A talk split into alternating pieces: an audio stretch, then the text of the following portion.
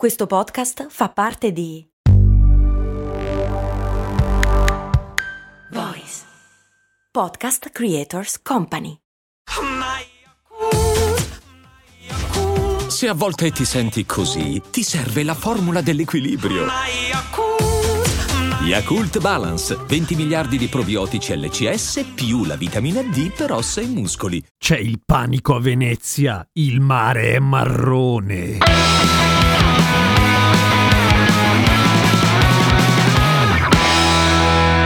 Giornali scrivono tutti che c'è l'acqua color cioccolato o mare cioccolato solo perché in prima pagina color merda non si può scrivere, ma alla fine è un po' quello. Più nuance cagarella a dir la verità, perché è leggermente giallognola ed è scattato il panico. I turisti dicono che l'aria è maleodorante e nessuno fa il bagno perché l'acqua fa schifo. E fa effettivamente schifo? Beh, non è il massimo effettivamente, ma non è niente di così terribile tutto sommato. Meglio, lo è, ma è una di quelle cose cose terribili alle quali siamo abituati, ovvero un sacco di gente che si è messa d'accordo per entrare a fare il bagno e pisciare tutti contemporaneamente per fare il Sea Pissing Contest, la nuova moda dei social dei giovani. No, No, è un'altra cosa. Una specie alloctona che viene da fuori quindi e che cresce benone anche dalle nostre parti, soprattutto grazie all'aumento della temperatura. La colpevole dell'acqua marrone si chiama Fibrocapsa japonica ed è un'alga. Eh, sono solo alghe, alghe molto molto piccole, molto piccole che se tu guardassi al microscopio e non sapessi un cazzo di alghe diresti eh ma questa roba è una bestia, si muove e invece sono alghe e lo direi anch'io, cioè se guardi i video della fibrocapsa japonica sembrano delle amebe che si muovono, ma no, giuro, so, so, è un'alga, se no si chiamerebbe ameba e probabilmente non prolifererebbe così tanto e sì ci sarebbe il panico perché le amebe a volte fanno casino. Comunque quello che succede è che viene fuori in particolare di giorno. Perché? Perché alla fibrocapsa japonica piace un sacco il sole e il caldino come un sacco di specie tropicali, perché alla fine è da là che viene e quindi sale in superficie quando ci sono le ore più calde. È la prima volta che arriva da quelle parti, però tipo nelle Marche e comunque nell'Adriatico ci è arrivata già dai primi 2000. Come ci è arrivata? Viaggiando? Sì, nell'acqua di zavorra delle navi, che sono un'invenzione che da un punto di vista dell'ingegneria navale è una figata pazzesca, anche se molto antica, dal punto di vista della biologia una vera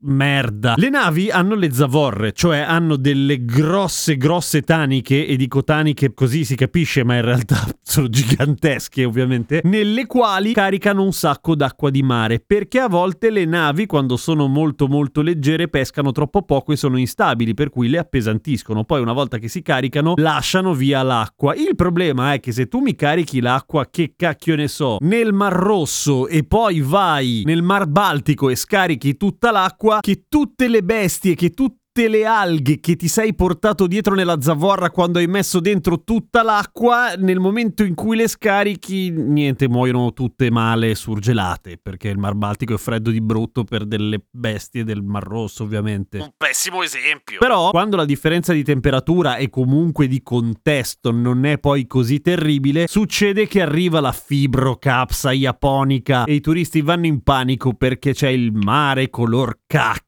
Dopodiché non fa male, almeno pare di no. Cioè, nel senso, nessuno ha detto che non si può fare il bagno. Può essere ittiotossica, cioè i pesci che mangiano troppa fibrocapsa japonica poi stanno male e vanno a dormire con i pesci. Nel senso che muoiono.